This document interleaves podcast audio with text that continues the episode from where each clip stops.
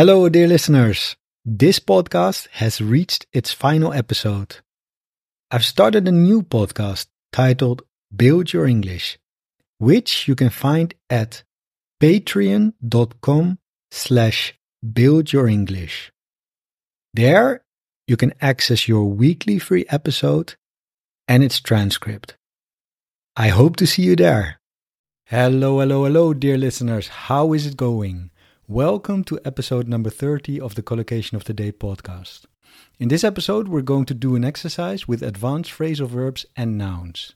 We've got five minutes, so without further ado, let's get cracking.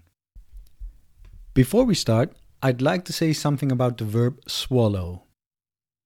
We discussed two meanings of swallow in the previous episode to swallow your pride and swallow news. And when you swallow your pride, you decide to do something although it will make you feel embarrassed or ashamed.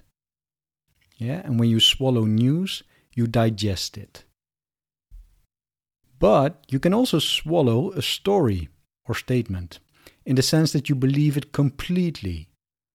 So, for example, it was vital for the regime that the people swallowed their story about the country being full of Nazis. Yeah? Alright then. With that out of the way, let's talk phrasal verb and noun collocations. Listen carefully to the first collocation. To fend off the problem, I threw myself into my job. To fend off the problem. Now, you fend off problems, you stop them from affecting you, but often only for a short time and without dealing with them completely. And you can also fend off someone or something, so, for example, if you fend off someone who's attacking you, you use your arms or something such as a stick to defend yourself from their blows. Yeah, so to fend off the problem or to fend off someone. Okay, then. Next example. I couldn't keep up the pretense any longer. Here, I cannot continue pretending and pretense is behavior that makes someone believe something that is not true. So, to clarify that, imagine that you say that you are happy, but in fact you're feeling down in the dumps. You can ask yourself, how long am I going to keep up the pretense of being happy? Right? So, keep up the pretense. That's a nice collocation. Let's move on to the next one. If someone blurts something out, they say it suddenly after trying hard to keep quiet or to keep it secret. So, blurt out collocates nicely with secret. Think about a scene in a murder mystery in which somebody suddenly blurts out the secret, right? Okay, let's talk about the penultimate collocation of today to bottle up a problem. And if you bottle up a problem, you do not express it especially when this makes you tense or angry. So, for example, tension in their relationship increased when he bottled up his financial problems.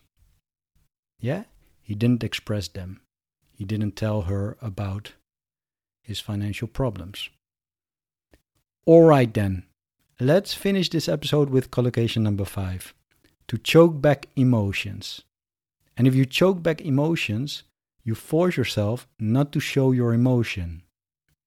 So, my example is after the Texas school shooting, basketball coach Steve Kerr couldn't choke back his emotions as he delivered an impassioned plea for gun control.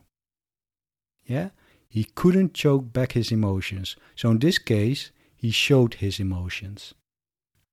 Got that? Alright then. Now, today we've talked about five collocations with advanced phrasal verbs. Now, the question is can you think of other nouns that collocate with blurt out, bottle up, choke back, fend off, or keep up? Yeah? Maybe you can use a dictionary if you can't come up with other examples. Do your best because practice makes progress. All right, then. That's it for today. If you enjoyed this episode, please share it with another person who could benefit. And as always, good luck learning English. Take care of yourself and each other, of course. Bye bye. Oh, and one more thing. You might have heard that I have a new podcast. It's called Build Your English. Every week, from Monday to Friday, I publish 10 minute lessons that teach English in a fun and effective way. I talk about all sorts of topics, from everyday subjects like food, travel, books, and language learning, to more serious ones like history, politics, culture, and even philosophy. The episodes are spoken at a speed you can understand and come with downloadable MP3 files and PDF transcripts. So, by dedicating just 10 minutes a day to our lessons, you won't just see improvements in your English, you'll also enjoy the learning journey.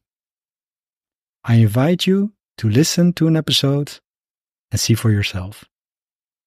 Patreon.com slash build your English patreon.com slash build your English.